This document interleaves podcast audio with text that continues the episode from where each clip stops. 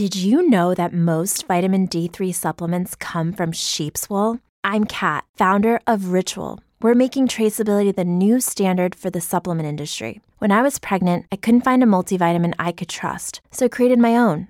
Ours is made traceable, third party tested, and clean label project certified. Oh, and our vitamin D3, it comes from sustainably harvested lichen from England, not sheep. Trace for yourself with 25% off at ritual.com slash podcast. Without the ones like you, who work tirelessly to keep things running, everything would suddenly stop. Hospitals, factories, schools, and power plants, they all depend on you. No matter the weather, emergency, or time of day, you're the ones who get it done. At Grainger, we're here for you with professional grade industrial supplies. Count on real time product availability and fast delivery. Call clickgranger.com or just stop by. Grainger for the ones who get it done.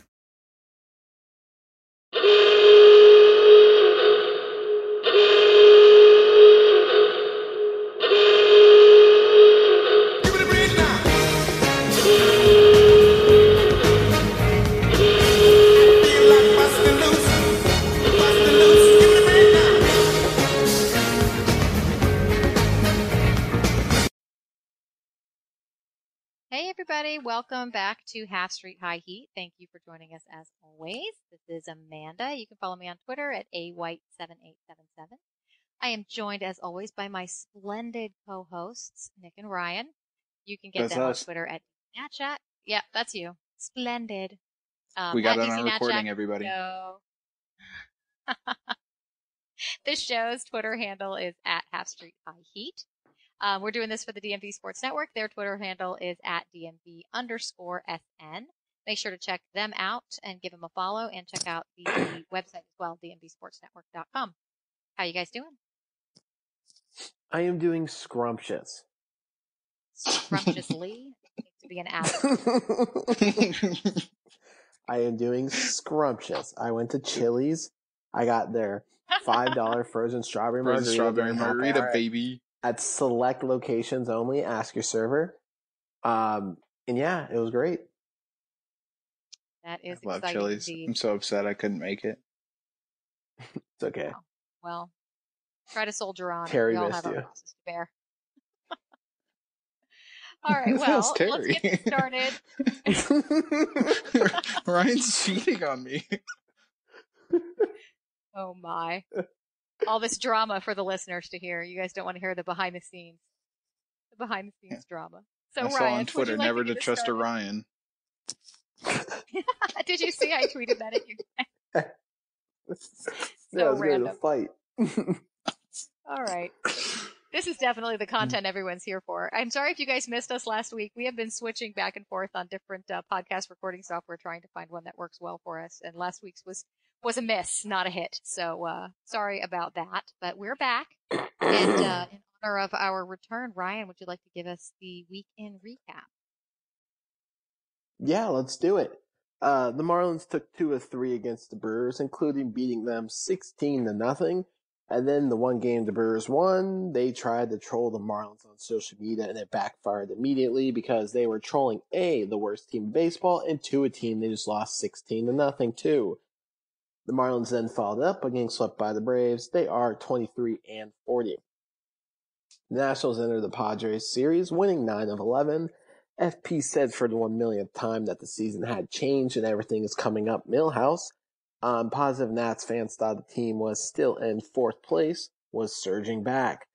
Things went back to what they've been all season. The first two games of the Padres series, they had bad defense. Yan Gomes just did, I don't, I don't have a word for it. Um, Doolittle blew a save, and then the Nats bounced back and won in fashion. The next two games, they are 30 and 35. The Mets took 2 3 against the Giants and the Rockies. They are in the best stretch of their season, but in Mets fashion, there's always drama. They got into a weird fake brawl where the benches cleared like twice because they threw at Desmond and Daniel Murphy was the first person screaming on the field. And those two are keeping alive the Nats Mets rivalry because Nats Mets rivalry really doesn't exist anymore. So shout out to Desmond and Murphy. They are 32 and 33. In second place, we have the Braves, whose rotation fell apart multiple times last week. Um, they dropped two or three to the Pirates in large part because everyone on that rotation was getting lit up. But reinforcements came in the form of a very ugly beard.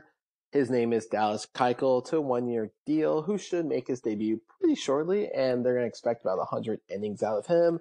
So the Braves are now the best team division, in my opinion. Do not at me. They are 36 and 29. After losing five straight, the Phillies bounce back with back to back series wins against the Padres and the Red. Their bullpen had a Nats level meltdown today, preventing a sweep of the Braves, which is funny because I didn't know they could have meltdowns because their entire fan base swore up and down that they're getting Craig Kimbrel, who, by the way, signed with the Cubs, and that they were going to be the best team in baseball. So, a little confused about that. But the Phillies are in first place again, and they are 37 and 28. And there you have it. All right. Well, I just want to point out to anyone listening that Ryan said don't at him, but he doesn't mean it. He wants you to at him. He loves arguing with people on Twitter more than anything in the world. So do at him. It's not an argument because they always lose. Damn right. All right. So the Nats definitely looking a little better of late, but you know, still, still in fourth place, still pretty far out of it. I don't know. I, I'd like to be more optimistic than I am, but it looks like the status quo in the division is just going to keep holding week after week. I mean, um, up until I think like today, they were actually they still might be closer to last place than they are first place, and they won nine of eleven, and I think eleven of fifteen overall. It's a pretty good stretch, and they're still in fourth place. They're still closer to last place. Like they dug themselves into a crater yeah, I don't know that it's something they can come back from. Even if they continue to play good ball, you know, better the way they are now, it's I don't think it's going to be enough at this point. It would take but, an unsustainable pace for them to come back, and then a collapse from the Phillies and the Braves for them to actually come back because they have to win the division to make the playoffs, and that's right. Confirmed. They're happening. still closer to last place than they are first place. Thank you, Nick. You're welcome. Indeed. Indeed. So polite. All right, let's move on to our good, bad, and ugly segment. Um, let's talk about the good this week. Tanner Rainey um, has been a bit of a bright spot for us. Um, his last seven outings, he's got seven innings pitched, no earned runs, two hits, three walks, 11 strikeouts, and a .71 whip. Those are some nice numbers. Which is like so random because he was so bad with the Reds, but one man's trash is another man's treasure, and like his stuff looked pretty good. Like his curveball's got a lot of life to it. So is his fastball. And like he's kind of been embarrassing dudes up there. Granted, like it hasn't been exactly against good teams, but it's so refreshing seeing someone come up and not suck. Cause I feel like every single person they've called up for the bullpen has just been lit to pieces. So this is a pretty nice touch. Yeah, it, it's very random and it's even more random for a Nats prospect or trade acquisition to actually pan out. Um, but I mean, obviously it's a good thing. We're not complaining by any means, but like t- doesn't mean he's like an automatic eighth, eighth inning guy or a closer just because he's putting up these numbers. You can't like put too much pressure on him because he will crumble. Yeah, but yeah, it is I mean, nice to see some good some good work coming out of the bullpen. They have the bullpen has been quite a lot better the past week or two. I mean, we need a new closer, but oh, that, that might be a tad premature. Nope, we need an new God. closer. The trigger. Yeah, I think that uh, I think poor Doolittle is poor Doolittle is a bit overworked right now, but I think what he needs is more rest and not to be warmed up in every damn game, even when he's not going to pitch. Some do do little. I think Dom. I, oh, for God's sake, people. do do. I mean, it's just you know, I saw Dom tweeted out earlier that that I think it was in every win the Nats have had this season except five. Doolittle has pitched, and he's warmed up in every game they've won except two, which is just absurd. See, the the sad thing is like Doolittle's arm is going to fall off, and like they have to maximize that value, but it's gonna keep happening because Davey is just trying to save his job and the only person he can go to in the bullpen's Doolittle. So the second things start to falter, it's he's like smashing the Doolittle button, just get Doolittle ready. Like I think it was Saturday night, he threw one pitch, You tell me you don't trust Wander Suero to get one more out. Yeah, out he'd only given up the tying one run. Yeah, and there's still about like three at that point, right? Yeah, they were up by three, and there was one. He had given up one run, and he needed one out. I mean, I understand if things get totally off the rails, but you should. I don't. You can't just warm Doolittle up all the time, and even just to throw one pitch, he still had to get hot. I mean, you're just you're just wrecking Doolittle, and you can already see his performance starting to fall off as a result. They need to lay off Doolittle for a while.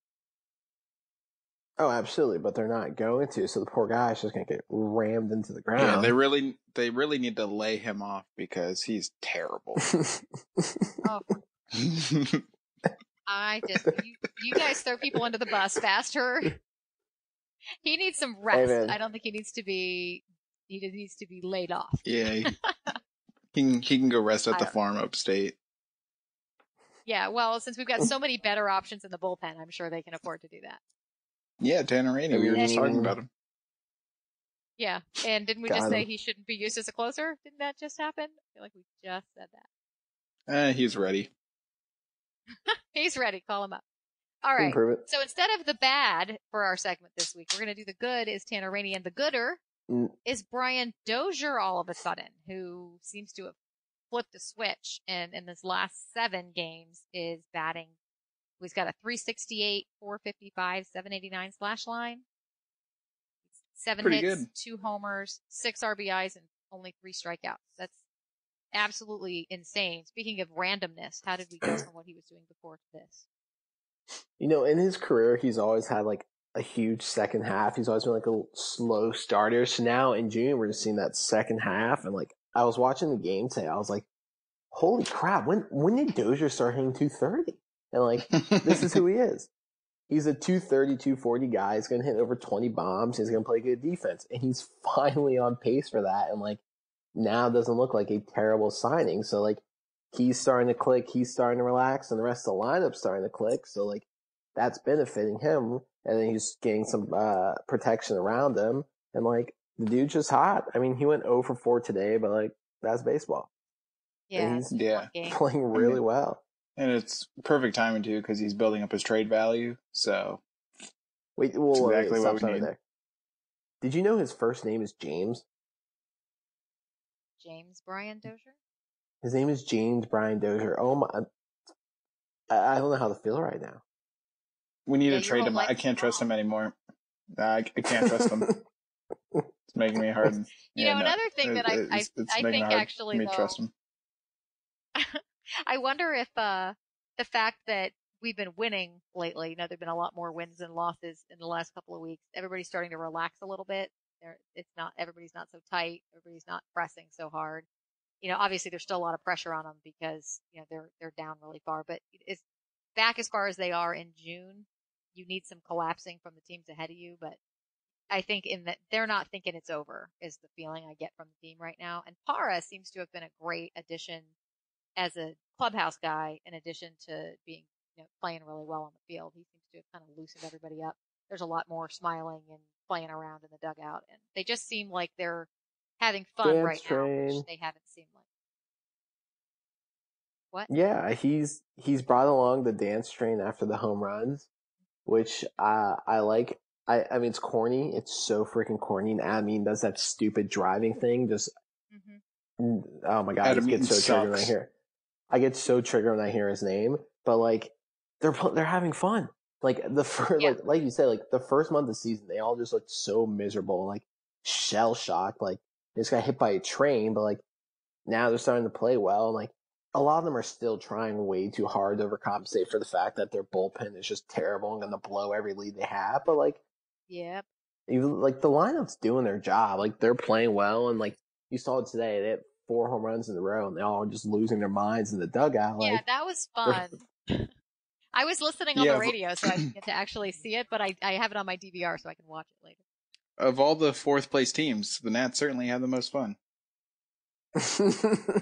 Yes. Oh, way to piss on Watch- everyone's Wheaties there, Nick. Thank you. Watch the four home runs on mute because Bob's call for them are so bad. Bob and FP are terrible. Oh, I hate them so you much. guys think Especially everything is terrible tonight. It's very Debbie Downer. No, no, no. Everybody- No, no, no. That's false. We just Charlie did good and great. gooder. Like yeah, now let's get to the ugly. yeah. Let's get to the ugly. Okay, ugly. Victor Robles. In his last seven, slash line 174, ouch, 200, 391 with four hits and eight strikeouts. Y'all Some remember after the second game of the season when Nats fans thought he was the second coming of Mike Trout? Hmm. And then Yeah, he's not even the second coming start- of Juan Soto. he's not even second coming of Michael Taylor at this. And like Oh, that's I just, just the nice. the whole I mean the whole I remember I said that episode one, and that one guy got so pissed. I remember that. I had I- forgotten. he got so Oh. pissed. Yeah, He's that like, guy I can't was- listen to speaking this of anymore. triggered. Yeah, he Yeah, got so was- triggered. Yeah, but Yeah, Yeah, if I- that I- comment was enough to make him not listen to us. It's a good thing he stopped because we've said way worse stuff than that. yeah, but where is he now? Hmm. a comment about pretty pretty convenient. un- yeah, like he had a hot week and then he started playing like a rookie who's never played professional baseball for an entire season. Who who would have thought this was going to happen? Oh wait, me, me, Could have me, foreseen this. Yes. That was Oh, like, well, I mean, beautiful. he's definitely having a rough Thank you. go of it. I, I think he's going to be He'll fine. adjust. He's going to be a good major leaguer, but he's a rookie and he's playing like it. Most guys at his level of development aren't playing every day, and so we're seeing a lot of the Yeah. mistakes that they should be working those kinks out in the minors, and he's working them out in the majors. So it is what. Oh, I mean. I'm not gonna like, I'm not gonna like tear in the guy like I do most people because he's what like 21 years old. Turn you on. Like, yeah, he's kid still. I just, I just feel like so many people should have seen like this was going to happen. Like, oh look, a, str- a rookie is not living up to these super high expectations. He's playing like a rookie. Like, Yeah. I don't know. How- I just feel like more people should dare have seen it. And I feel like maybe? Robles, yeah, Robles in particular, I think had the expectations were so unrealistic because I think if he hadn't gotten hurt in the minors last year, we wouldn't even have seen Soto. We would have seen Robles, and so people had he was our top prospect. People had these crazy expectations for him, and after what Soto was able to do last year, and Robles was supposed to have been better than Soto, I think people just thought he was going to come in and you know do what Soto did last year, and know, Soto's not even doing exactly what Soto did last year, and Robles certainly isn't coming in close. and then also, yeah, and the fact that like all the people Rizzo could have traded uh, Robles for, and he didn't. That kind of added on to everything. And then you Yeah, factor in stinks. Soto's had a historic season, so everyone's like, all right, Victor Robles, he's gonna come out on fire, and then he did the first week, so everyone's like, oh my god. So yeah, Mhm. um, I'm looking for a good second half or just a We're- good job with the second year from him. Tonight. I Thanks. was I, gonna say worked his really sound hard. effect wasn't as good as mine, but that's all right. I guess I can that's never all be as good as you. If- Tell us how you feel. All right, so that was our good, gooder, and ugly for this evening. All right, let's talk a little bit about Gooder. Gooder. good, good, ugly. Yeah. So let's talk a little bit more about the bullpen. We've touched on it a bit so far. Um, there were a couple of bullpen moves. They, they're both laughers. They signed Fernando Rodney and they brought Rosenthal back from the DL and reinstated him. Your savior is here. I just Fernando believe it. Rodney. 14 innings, 9.42 ERA, a negative 0.6 WAR. I mean, we'll probably we'll probably never see him. And like, I knew they were gonna make a June move, just like try the bolster things, happen on June 1st. But like, Fernando, dude, just hang him up. Like your time's done, dude. just Yeah. call it a Like quits. Jayson Werth Yeah. going to play in the Mariners minor league system. Just stop. Yeah. Oh, Take uh, Trevor that. Rosenthal with you. Oh Yeah. my god, what like what do we have to do to get rid of him? Oh, Rosenthal? I don't know. I think it's going to take some sort of, I don't know, after the nuclear I mean, holocaust. get rid of him in Ro- what sense? Rosenthal and the cockroach. Holocaust. He's not I going mean, like- anywhere. I don't know. Rizzo inexplicably loves him. I don't get it. Um, I'll tell you why. He's making nine million dollars. Yeah, So, but like- he's making nine million dollars whether he's pitching for you or not. So don't let him pitch for you because he's actively hurting your team. If you have to pay the He guy had nine million, a you can at least have him not hurt you while he's doing it. He gave up twelve earned runs and thirty six. Uh, he had a thirty six ERA this season when he was up, In double A, by the way, this is a professional proven pitcher. In double A, he had a 5 8 ERA in nine innings. He gave up nine hits, six runs, two home runs, three walks. He also hit two more people, and he had a whip of 1 3. Yep, he's major league ready. Let's call him up. Call him They- up. He's ready. Reinstate him. And then they sent out like a proud tweet from the the team Twitter account, like we've brought back Rosenthal. Did you see yeah, the ratio? the, on the new social media team is still a joke. Oh, they're so bad, but not nearly as bad as um, Davey's saying. You know, he was at a good spot. His last two outings, he pitched really well. The last two outings Rosenthal had in Double A were the only two times when he threw more strikes than balls. I just can't imagine they're going to actually let him pitch unless we're up by like nine runs or something. Can't imagine we're going to see. him. He's going to get cut. No, like question is just when. They gotta cut him. They've got to cut him. At least Dozier, who we've been bitching about all all season, is starting to round into form. And like, yeah, they Ryan paid him a Amanda said a bad word. Dang. It's after 10 Late p.m. night, Amanda. My bad word filter doesn't work after 10 p.m. Hmm. Anyway, we've been complaining all season about Dozier, but he's finally starting to produce for them, so you can at least feel a little bit better about the money they spent. But Rosenthal, like I said, he's if he's you're gonna have to pay him that kind of money, it's better to pay him and have him not hurt your team than pay him and have him hurt your team. They need to just let it go. It's not gonna work. No Truth. arguments from me on that. All right, we all agree on something. It happens about once per episode. Yep, All there's right, the our one. next our next topic we're going to talk about is is fun. This one is our I disagree. pretenders. I disagree. No. This will not be fun. anyway, uh, Nick, why don't we start with you? Um, pick a team who you think is a pretender and one you think is a real contender. Don't tell me what to do. Um, okay, so the way I'm looking at this, obviously, a lot of teams still in the picture. We're early June, but I'm only going to pick or focus on teams that are 500 or above as far as my contenders or pretenders. So Nats are not included. Um, but the big thing for me when I'm looking, just scrolling through, obviously I don't watch every team, is uh, run differential can really be telling. Um, when you when you look at something like this, like the Indians are they're only one game above 500, but they're negative six run differential, and then you get to some other teams and like the Cubs, they're 66 uh, plus 66 run differential.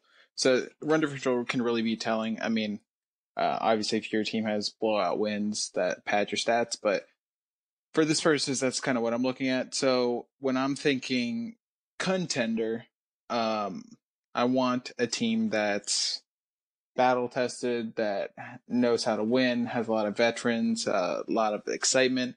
So I'm just gonna stick with my early season pick and say that the St. Louis Cardinals are still contenders. Um, they're probably in no, scratch that. They are in the toughest division in baseball, um, in the NL Central with the Cubs and Brewers at the top, and even the Reds who are in last place. They're 29 and 35, but the Reds have a plus 33 run differential, which is kind of crazy when they're in last place and six games under 500. But regardless, Cardinals are in a very tough division. I think they're set up for success. They have great players with Goldschmidt, it's Ozuna, um, that's like Yadi and Adam Wainwright. Uh, I think, um, kind of like what we expected with the NL East, the NL Centrals just beating up on each other. Um, and the Cardinals are kind of a victim of- to that, but I still think they're very much real and they have work to do if they want to get a wild card spot or even be contenders for the division. But I don't think they're a team to sleep on. Um, they're still 20 and 13 at home. They struggle on the road, is which is really what's hurting them. But they're 11 and 19 away from St. Louis, so they need to figure that out if they want to have any success in the dog days of summer going forward. But I still think they're very real. And my pretender, pretender, uh, pains me to say it, but well, I was gonna do Padres because I think um they're 33 and 33 right now, and obviously with the Hosmer signing, two years ago and Machado this year, and you have young, exciting players like Paddack and Tatis. Um, it's really exciting, and you want to root for them because they're fun and it's a new team. But uh, I've said this before. I think a success for them, and specifically playoff success this year for them, is going to do more harm than good.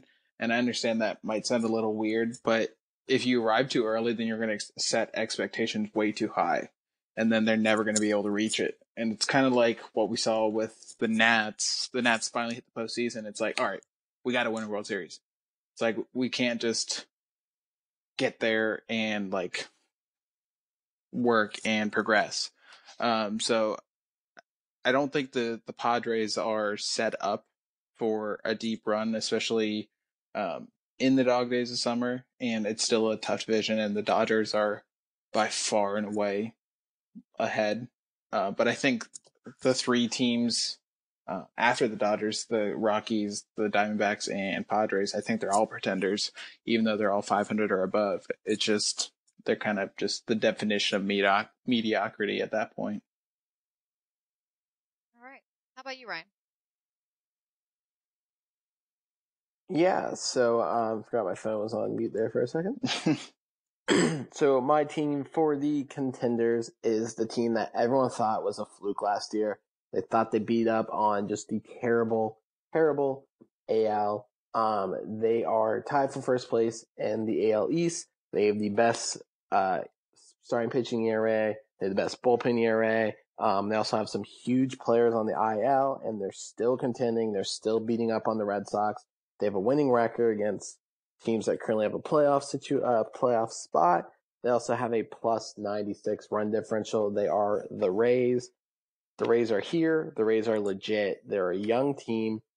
Um, they have a stupid deep farm system, and their pitching is so freaking good that they can beat any other team in baseball. And they prove that time and time again.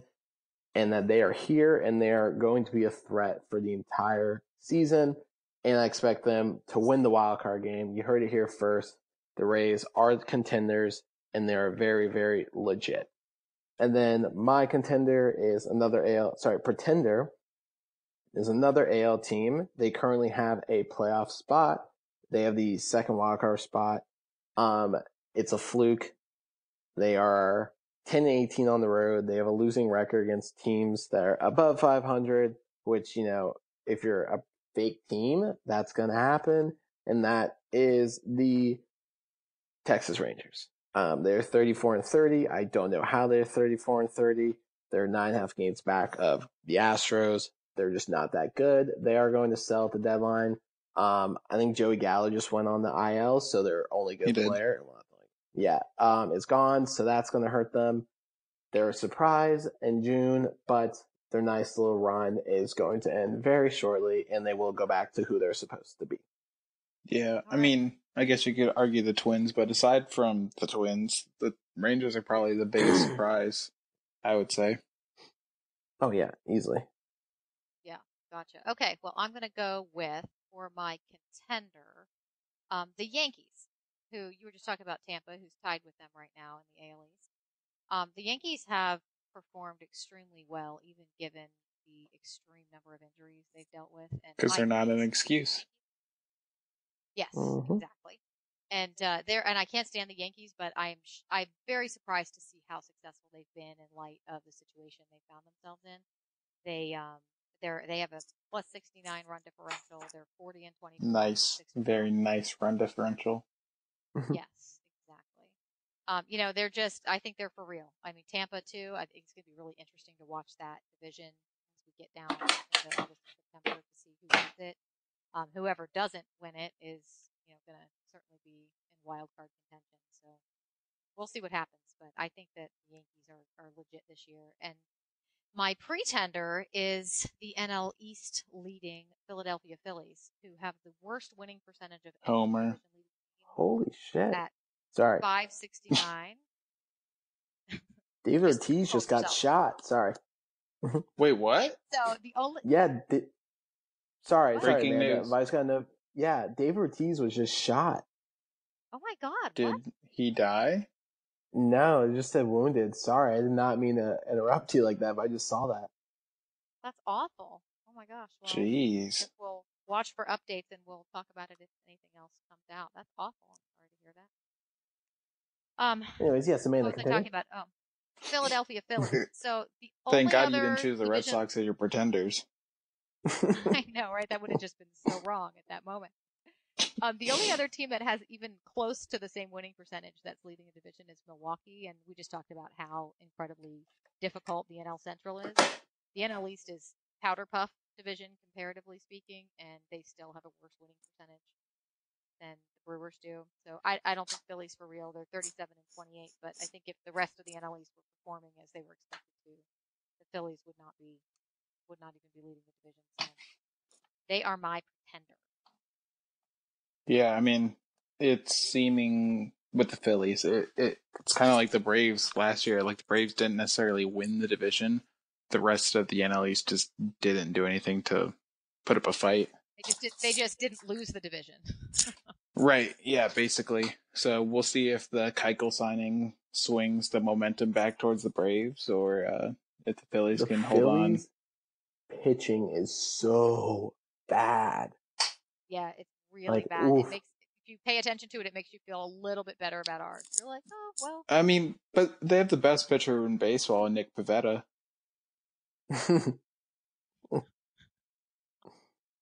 That was a and joke. the silence was deafening. I, I just You you can laugh.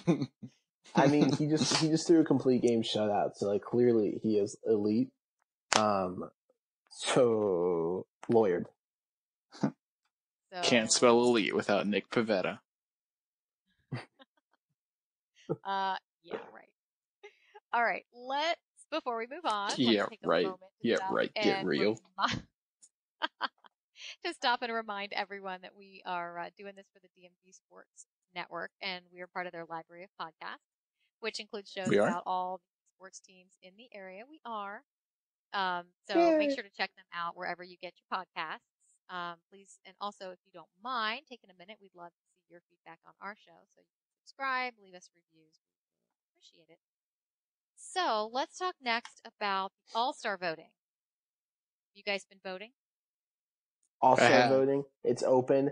Google MLB All Star voting, and it'll come up. You do right on Google. Shout out MLB. Give me my paycheck for that. But uh, yeah, I have been voting. Right on the Google. It is my sheet, huh? civic Right. duty to vote, and I take my civic duty very seriously. So I make sure I vote every single chance I get. Wow. Wow. Parents But- would very proud. No, actually, they left me for adoption. Oh, well, Anyway. so what what used to be really really grim, um, is looking pretty good. Like, uh, Max is back to together. pitching. Max is pitching back like an all star. Soto's on absolute terror now. If he keeps calling up, it'll be like that. Uh, he'll be an all star. And Anthony Rendon should be an all star this year. He is the second best third baseman in the NL. Nolan Arenado is just having an absolute ridiculous season right now, so he's going to start because he's Nolan Arenado. But Anthony Rendon will be the backup third baseman, and Juan Soto will be the starting left fielder. You heard it here first, folks. So let's talk about Howie Kendrick. yeah. for a moment. It's I mean, what do you tough because There's any chance? it, it it's all it's tough because like where is his position? I'm not saying he's undeserving by any means, but it, just the way the All Star voting works, like outfielders, it's a little bit easier because you just vote for an outfield and they'll kind of vote for an outfielder and they'll figure it out later. But with voting for Howie, he's played so many different positions this year, so it's like when you're voting for him, what position are you voting him in? Because you vote by position. Obviously, you don't vote for eight, nine different players. Um, so I think that's kind of hurting him. Not again, not saying he doesn't deserve it because he's been amazing this year, but it, He's going to be the thing that hurts him. He has more home runs than Machado, Betts, Donaldson, Realmuto, Blackmon, Braun, Carpenter, and like he's having a really good year, but he's a role guy. And so like he yes, he's having a great year, but he doesn't really play enough or he's not going to get the attention and not going to be an all star. Like, it would Yeah, be like an I, Yeah. I incredible do think he story. should Like, if he actually hitting makes it. 325 right now. You know, he's hitting 325 with more home runs than a lot of the biggest names in baseball. I just, I know that, you know, guys who aren't well known don't make the All Star team because it's a Right. popularity contest, but he deserves it. And like the only one I can really compare him to is like Jed Lowrie was an all star last year, but and he was kind of a utility guy, but he still played the majority of his games at second base. And I don't know Howie's breakdown off the top of my head. Um, and it's like not in front of me or anything, but I would assume. I mean, I couldn't even tell you what where has he played in the majority of his games? First base at this point. He's played. uh, It's just- he's played like, I've- I- 17 at first, 14 at third, 13 at second. Yeah, so he's not beating out the first base names because obviously you have a lot of star power at first base, regardless of their numbers compared to Howie's. So, I mean, and if, I guess maybe he has a shot if he's considered a second baseman, but I mean, again, that's just the thing that's hurting him. It's just what position is he does he fit in? Um, so he maybe hasn't. go ahead. No, sorry, I, I thought you were done. My bad. Um, he also hasn't played enough games to be qualified in any statistical category. So, like, Ooh, that's good also going to to- hurt to as know. well. Yeah. That's interesting. Yeah. So maybe he'll get there, but obviously since voting's open now, I mean he's not getting those votes.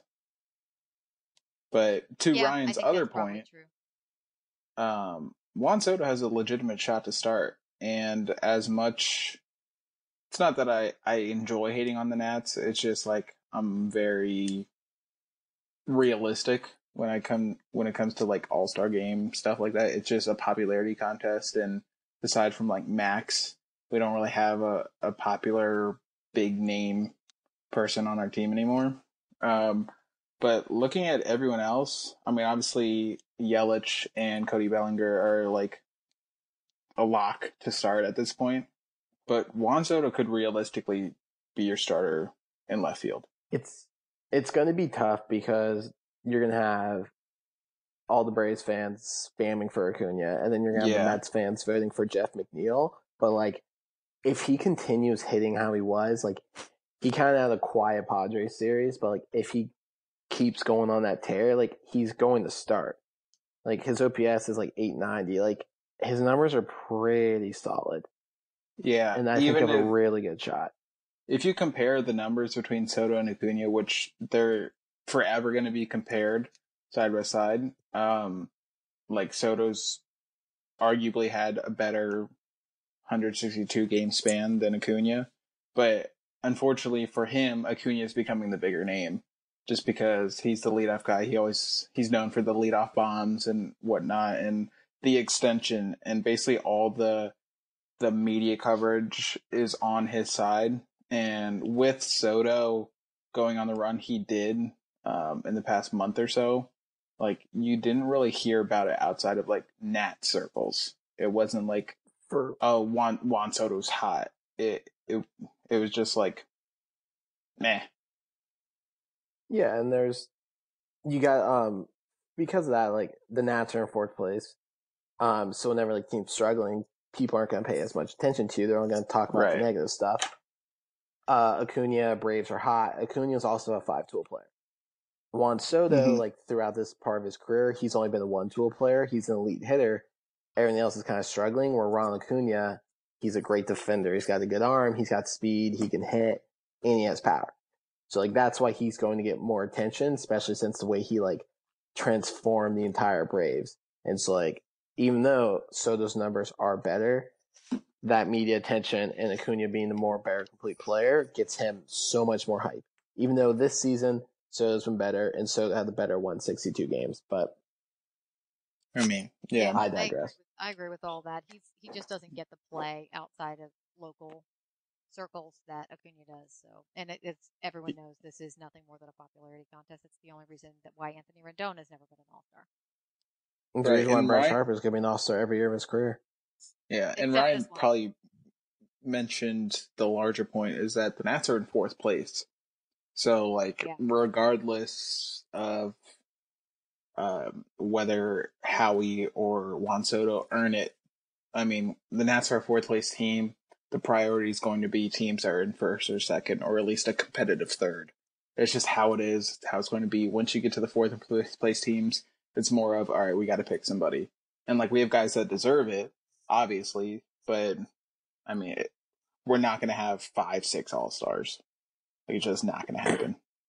Not going to happen. My predictions my prediction's three, and Rendon's going to make it this year because one, his se- season's stupid, but two, all these people are starting to pay more attention to him because it's his contract year, and all these Yep. people want him. So that's why he's finally getting more attention, and he's like the biggest name on the team right now. So he's finally getting some attention.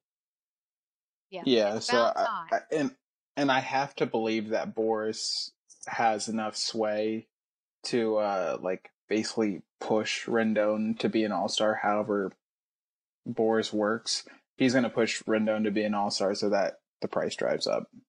Yeah, so he finally has an accolade. Exactly. Yeah, it's ridiculous that he doesn't. Yeah, but Ryan, who's who's your think three? Nats fans take him for granted. Oh yeah, who's your third? Um, Max Soto, uh, Rendon. Oh, okay. Yeah. I I have pretty I bold think Max stuff too, right although here. Max doesn't have the wins this year, but his numbers, especially lately, have been absurd. I mean, wins and losses are a stupid stat for pitchers. Change my mind. Yep, they are. Yeah, extremely stupid. But question: If you if Strauss gets to like a three ERA, do you think he's an all star? He's at a three three six after the win today. No, don't think a just because I is think. All-star. Oh, well, I mean, a three Whoa, is all star material because like league Yeah. average is like four four. Yeah, Um, and like a quality start, if you go like six innings, three runs, you have a, like a four four one ERA. four five. But yeah, like exactly, and like that's solid. Um, right. but no, I don't. I don't think he'll get it. No, just wondering. Yeah, I don't. I don't know. I like. I, I think the ones you usually see getting, and you know, the all the ones that get all the attention are the sub three ERAs. I mean, three isn't a bad ERA by any stretch, but I think generally speaking, the people who get the most attention are the the guys that have the, the sub three ERA. All right, let's talk a little bit about the trade deadline, which I know you guys both have strong about. Um, Heyman wrote an article this week. Brian, you want to um, talk a little bit about it and let the listeners know in case they Yes. So the Nats are in the dilemma right now. Um, it's not a dilemma. It's very clear what they need to do. But for the Nationals, it is. Um, they have the 28th ranked farm system. They're the second oldest team in baseball, and they're stuck financially. And they also have some contracts that are going to kill them. And then the fourth place, you sell. To the extent the Nats are going to sell, that's the big question, which has been a very hot topic. But Jon Heyman wrote an article where he has he was saying that um, the Nationals are having internal conversation about Max Scherzer being available at the deadline.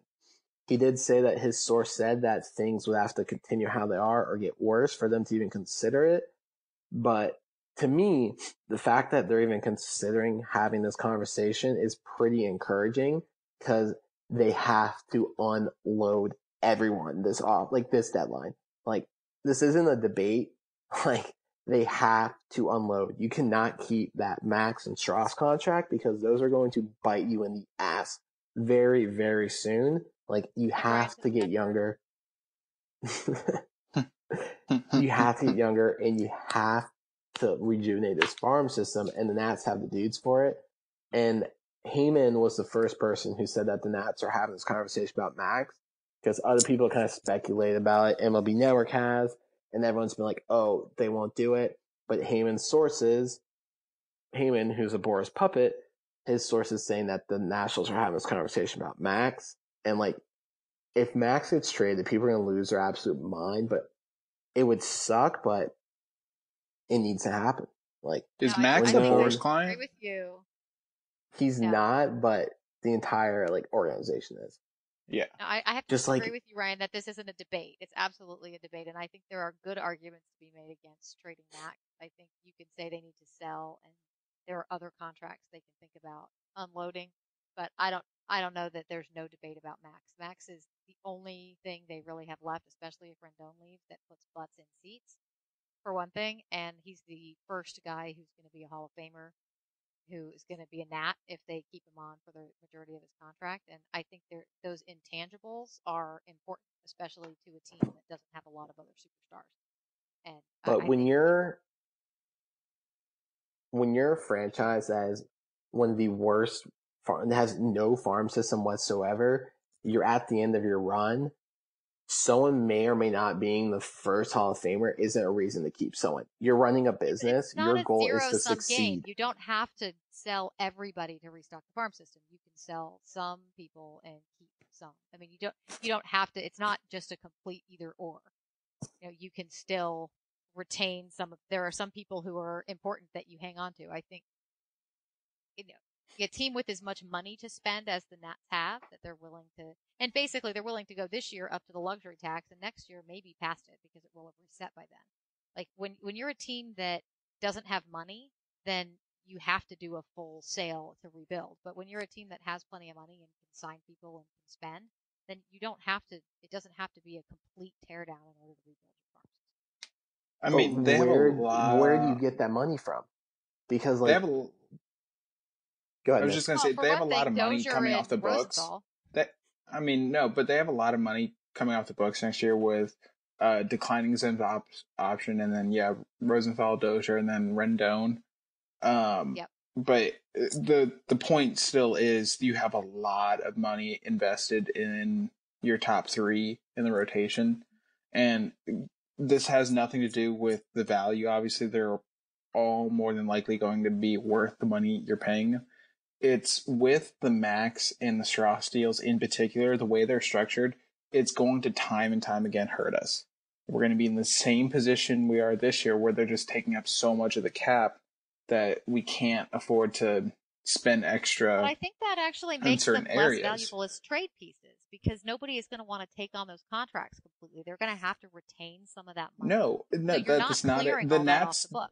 No, the Nats refuse to go past the luxury tax, but you think a team like the Yankees care about the luxury tax? If they get Max Scherzer to go win a World Series, they're going to do it. They don't care. That's that's why the Yankees will win championships and the Nats won't. the Nats right, like, but so, I think next hmm. year they might be willing to go past the tax. It resets after. Wh- why year, so would you? think Why would you year- think that? Like, what have they done that makes Because you think they're willing to go past the tax? Because like, they've done it. Here's here's the thing. But then So, why like- didn't they do it this year? Well, this year they want to reset it. Obviously, it's very important to them to have a year under so that they can reset the the number. Yeah, so they have to, they want to pay the stupid, one point but that's two obviously million. what they're doing. Yeah, but yeah, I'm just saying I don't think that a team with the kind of money to spend that the Nats have, with the money that's coming off their books next year, especially because it doesn't look like Rendon's getting re-signed, so that's coming off too. And you know, with that kind of money and you know the kind of money they're willing to spend, then I I don't see why you would have to do something as drastic as trading Max in order to. Well, who who would who would they sign next year that they have all this money? I mean, because like more and more you're seeing the extensions, and if we don't think Rendon's going to be resigned, then that doesn't leave us with many options. It leaves us with like Gerrit Cole and Marcell Ozuna are like the headliners, and after that, it it's a huge drop off. You also have to Yeah, look it- at like the landscape of your division. The Braves have the third youngest roster in baseball, and they also have this like the third best farm system. The Phillies are the youngest team in baseball, and they have a top ten farm system. The torch has been passed. Like this is your eighth year trying to contend. You cannot have eight straight years of trading every single prospect you have and spending two hundred million dollars. It doesn't work like that. Like no team in sports contends that long. The Yankees sold and rebuild a couple years ago. The Red Sox had two rebuildings. They've also won two World Series because of that. Like, it sucks, but like, drastic things need to happen for this team to actually have a future and to be able to contend down the road. Because of as of right now, this franchise has zero future and they're not going to contend next year. So like Doolittle, Rendon, Dozier, Bearclaw, got Howie, guys like that, they're the obvious people to move. But if And- you Well, want to have a obvious people. conversation, exactly, but you can if But you eat a Rendon good, too, not if even you're not going to resign him, you should be able to get a haul for Rendon. I just I don't want to see them trade Max. I think Max is too important. One, one trade. Well, if you don't want to see him, that like get traded, that's one thing, but it doesn't mean See, it's not see- the right thing to do. yeah, I just you think can in some say, ways like- you can see there would be benefits to it, but there are also there are also it's a detriment in a lot of ways. Out aside from just losing his arm in the rotation, It And will be I- a detriment, but then everyone remember, oh, the Nats just got five quality players for him who are going to help this team win in more ways than Max will be able to, who is Would- going to be 35 and 36 the rest of his contract. Would you rather see Max finish his, let's call it, four years? Let's say he has four years left. Would you rather him finish those four years as a Nat or win a World Series in 2025? I think that's a false choice, but I no, think I, I- mean I. I don't. saying, I don't, think, think, that trading Max is going to be enough by you know that saying if you trade Max. But look, win a World I mean, look at the Braves. Ryan said the torch has been Well- passed. We thought they were done after Acuna and Albies, and then Austin Riley comes out of nowhere, providing power like that they sorely needed. Prospects Right. are the future, and like Of course, and you can get prospects in a lot of ways that don't strangled by these contracts is not letting you do anything. Well, there are lots So of I'm other, not sa- are lots of I'm not arguing. Yeah. to trade him, but I mean, I don't think And I'm you not can't even just arguing be like, against a rebuild. I'm just saying eh, Max to you- me but- would be sacrosanct. I wouldn't be I wouldn't be willing to trade Max. Max would be off. the point is you can't just say, "Oh, I don't want to trade him." Like that that that's not an argument. Like that's just like if you want to argue that No, Max means a lot to the franchise, yeah, that's great. rebuild, Yeah, the argument is that a rebuild is a good idea, and they have a lot of they have a lot of pieces they can use to do that. But I think that you, you rebuild around Max. And I your mean, young we've seen guys this and Scherzer, time Can and you time before. rebuild? Strasburg, and Cor- Corbin. Verlander still meant got a lot of more to the starting. Tigers, and they traded the Tigers traded Verlander, the Royals traded Greinke. This happens time and time again. It's just business. Like it's just a business. It's nothing personal. Max has meant a lot. He's still going to mean a lot when like Yeah, he goes did it do for the elsewhere or Royals? What retires. do when they? Yeah, I suppose The Royals won a World Series. Yeah, I know. I'm just. They went to two I know World. Series, and they won one. I'm just saying they. I mean, I know that there are lots of things that you can do to to stock up your farm system. I'm just thinking they can do a lot of other things other than trade Max. I think that in a, in a fan base that is already kind of pissed off about the way things have gone this season, and they're. I think they're going to have a lot of trouble next year selling season tickets and getting people into the stadium. That you trade away Max, and you're going to. I mean, they already are, and Max is still on the team, and attendance is down a lot. Honestly, I mean, you can tell when when, you're you running a a- game, it does not feel the same. well, it's never felt good there. But when you're running a business, What? F the fans. Like, F the fans and selling tickets. You have to do what's best. And, like, if you can put Max out there and, like, you can get the freaking world for him. And if you mix that in with trading Doolittle, Rendon, and other people, like, your 28th ranked farm system is probably a top five farm system in baseball. You also just cleared up $70 million over the next two seasons, also lose to the deferred payments and stuff. Um, it's just like, it would suck trading him, but I think you got to dangle him out there. But you really got to dangle world Max. for him. I mean, you could get a you could get a good package for him, no doubt. I'm not, you know, that's that's without argument. But the same reasons you think it might be a good idea to trade him, like he's 35, 36 years old for the rest of his contract, he's got all these deferred payments. I mean, that stuff's going to factor into the package that you get back. So, you know, and, or they're going to ask the Nats to retain some of that salary, whoever. Tra- Well, oh, yeah, him. they're they're going to because of his Just contract. depends on the deal. right. So if you're you not have a taking all team- of his cap. money off the books anyway.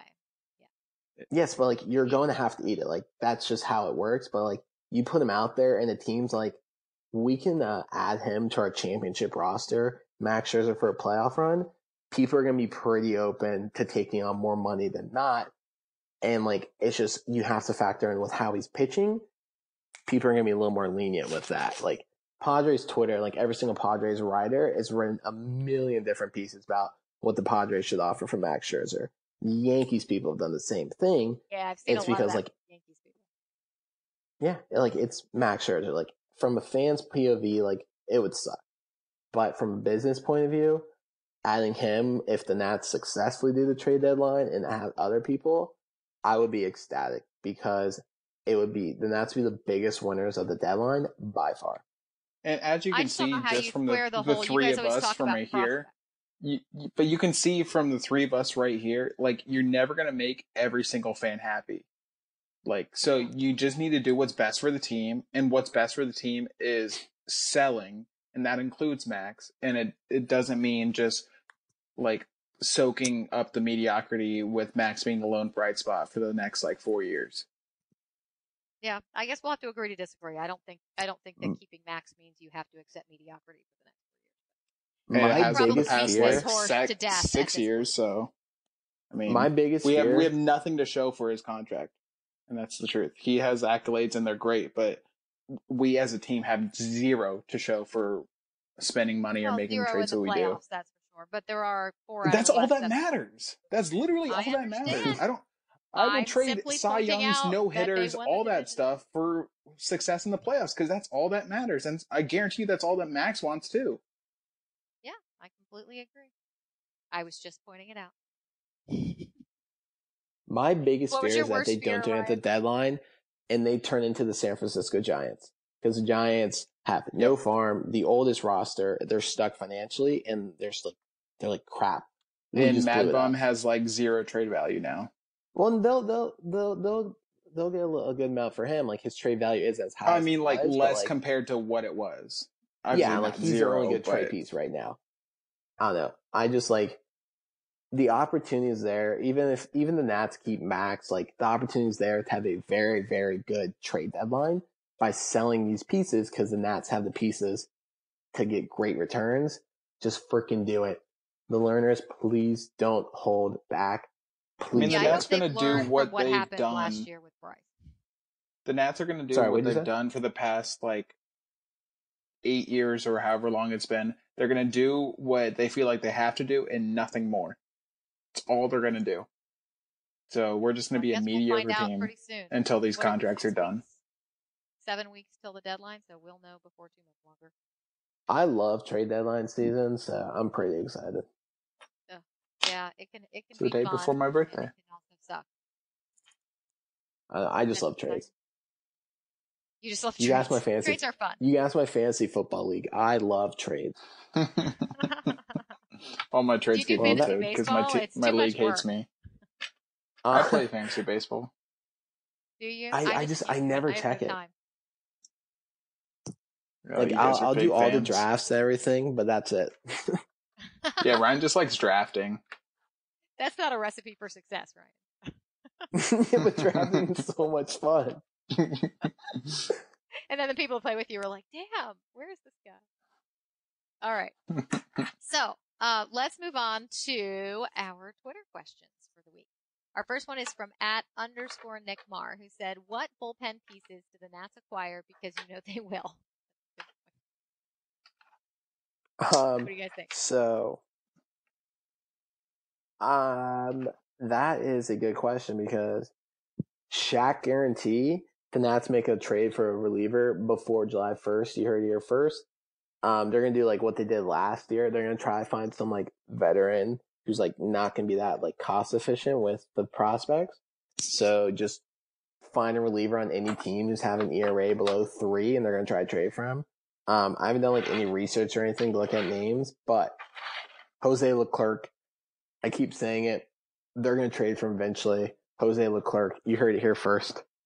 I don't. All right. I don't see that one happening just because he's under contract for uh, what, like four Oh, more he's so years, four or five. Yeah.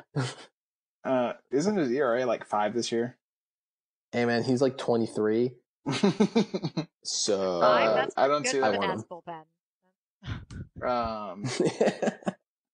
Um, no, they they will make a trade for a reliever because they always do, and it'll be wrong. Um, the only names I, I can think of right now is like Alex Colome or even Kelvin Herrera from the White Sox. But I think Yeah. Rizzo's too like butthurt from losing the Adam Eaton trade to trade with the White Sox again because he's afraid of getting fleeced again. Um, so I don't see that one happening. So just pick someone random and we'll probably trade for him. Pick someone random with a sub four or four and a half ERA. Anybody like Yeah, and it's a name you've heard of before, but But you can't probably quite place it. not in like the past three years. yeah, like we'll probably trade for like K Lucas Rod or something. Lucas Giolito. I think he might be the price might be a little steep for him. Uh, we'll trade All you right. Adam Eaton for Giolito, Lopez, and Dunning. Ouch. All right. Our next question is from at any honey dizzle. Is Tanner Rainey for real? We touched on little earlier. The like, all signs point to yes right now. Like, it's it's so weird. Like, maybe maybe this new pitching coach. I'm blanking on his name right now, so I do apologize to everyone. Menhart. But like, yeah, maybe he's actually having a success with people and like he's doing well with Rainey and like they found something that the Reds missed. Like that happens all the time. Like Gio struggled here, went to the Brewers, and the Brewers are like, stand all the way on the right side of the rubber. And then suddenly Gio's pitching pretty solid. So maybe they found something with him that's clicking and he's developing more and he's gonna be legit. But we'll just so funny to me that literally, literally the problem with Gio is like, stand here, not there. Gio's face. Like- that's all it No, took. all right, like, fixed. no, no, no coach on the Nats got that. All the Brewers had to do was stand here. he was good. They Didn't to watched one anything bull- else. They watched one Oh, bullpen good. session. and We're like, stand on this side of the rubber. Oh, brutal. All oh, right. God. Our next question is from at this is a great name at Mango Jewel Pods. Is Howie Kendrick better than Barry Bonds? Sorry, I can't even say. it. Yes. yes, because Barry Bonds, the amount of times his team hit back to back to back home runs, zero. The amount Uh, of you times Howie one Kendrick's back. been involved in it. Four times. Oh my god, I'm the worst. Yes. The amount of times that the Nats have done it with Howie Kendrick, one. Change my mind. Yeah. Yeah, and Howie Kendrick didn't need performance enhancing drugs, so whoa, whoa, whoa. Barry Bonds never tested positive for a banned substance, so he did not cheat. Change my mind. Um. uh well Howie Kendrick's still on a team, so he's better than Barry Bonds. Crap. Crap. Your mind has changed.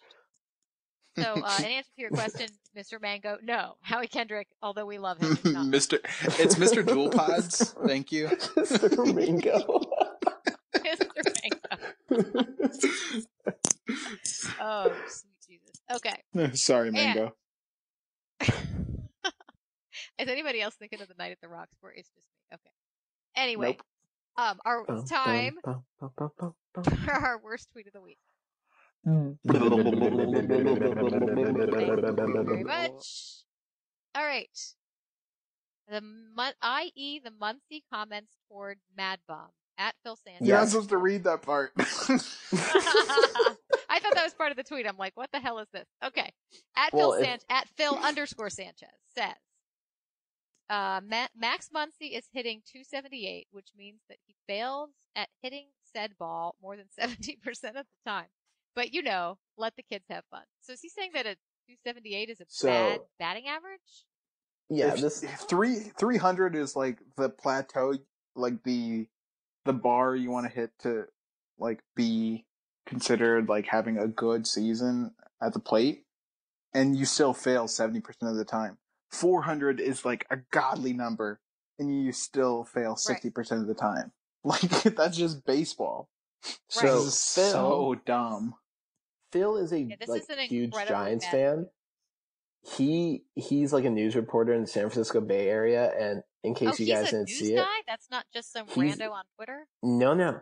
This is a verified account who actually tweeted this. And in case you guys didn't see it, uh, Muncy hit a moonshot into the bay off of Mad Bum and admired it. And Mad Bum told him, go run. And then Muncy said, go get the ball out of the ocean. So this was the response to the greatest comeback of all time. Yeah, Muncy buried Mad Bum in the ocean with that ball. Yes. Fatality. Ew. yeah, like this is just bad. He's oh my Wasted. god, he got ratioed so hard on this tweet. yeah, that's a terrible tweet. I All told him his kids well- hated him. Oh. That's not taking it too far at all. Okay, like his bio said proud dad. And I'm like, oh, there's no way your kids are proud of you. That's uh yeah. It might be it might be taking it a bit far, Ryan. Well, I wanted him to block me. He didn't block me. All right. All right. Nick is gonna Nick Oh, is gonna pass out from laughing over this. So before we go, I do want to just um give a quick update on the David Ortiz. Your kids hate you. All right, settle down. Oh god. Um, it looks like Ooh. he was shot in the leg, and his father says he's taken to the hospital, but they've Phil Sanchez? Dave Ortiz. oh, I didn't hear that part. I was like, whoa. No, because you were Kids laughing really so him. All right, good. Wow. Um, Anyway, so um, that's crazy. You know, everybody's sending good vibes to David Ortiz. That's terrible. Um, Thoughts and prayers. thoughts and prayers. Hopefully, he's going to be okay. All right. Well, um, thank you guys. Damn, he You got anything else? robbed and then shot. No, yeah, um, robbery and then a shooting. After I'm like, tries to rob David Ortiz? Wrong? You'd think he's like a well-known hero in the Dominican Republic. I can't believe anybody. And he's like, for the most part, well loved, even by non Red Sox fans. So, not Whoever that, that, was that like, shot him, be, better it's get off that island. justified. yeah, not that it's justified, anyways, but like, it's just surprising. Yeah, that's awful. Well, prayers to him. Hope he's going to be all right. Um, you guys got anything else? No. I've Um, I hope nothing. everyone, I hope Zero. everyone zip, nada. enjoys the trade deadline debate. I thought that was a good debate. Yes, I thought. Yeah, we too. haven't had one of those in a while. Yeah. Yep, a good argument is always entertaining. Especially when right, we win. well- Good job, Ryan. You guys I just high fived you. we know we always win, Amanda. so sweet to each other. All right. So I think, barring any other snide comments, that'll do it for us. I hope you guys enjoyed the show. Thanks for listening as always. Please be sure to subscribe and leave us a review. Um, you can get me on Twitter at a white7877. You can find Nick and Ryan at BCNatChat, and you can find the show at Half Street High Heat. Um, don't forget to check out the DMV Sports Network at dmvsportsnetwork.com. Follow them on Twitter at DMV underscore SN. And if you're interested in being part of the team, be sure to reach out to them via DM on Twitter or through the website. Um, appreciate it. You guys have a good night. Talk to you next week. Love you guys. Later. Aw, love you guys too. Bye. Give me the bridge now.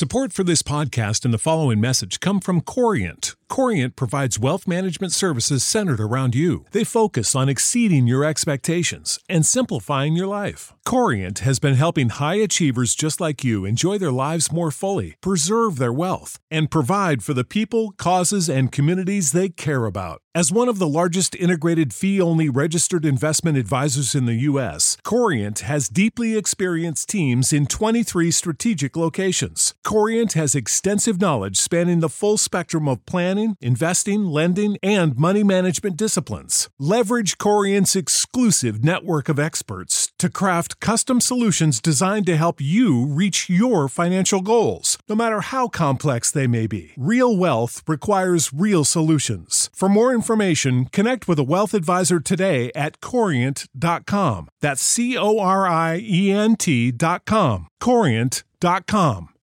Without the ones like you, who work tirelessly to keep things running, everything would suddenly stop. Hospitals, factories, schools, and power plants, they all depend on you. No matter the weather, emergency, or time of day, you're the ones who get it done. At Grainger, we're here for you with professional grade industrial supplies. Count on real time product availability and fast delivery. Call clickgrainger.com or just stop by. Grainger for the ones who get it done.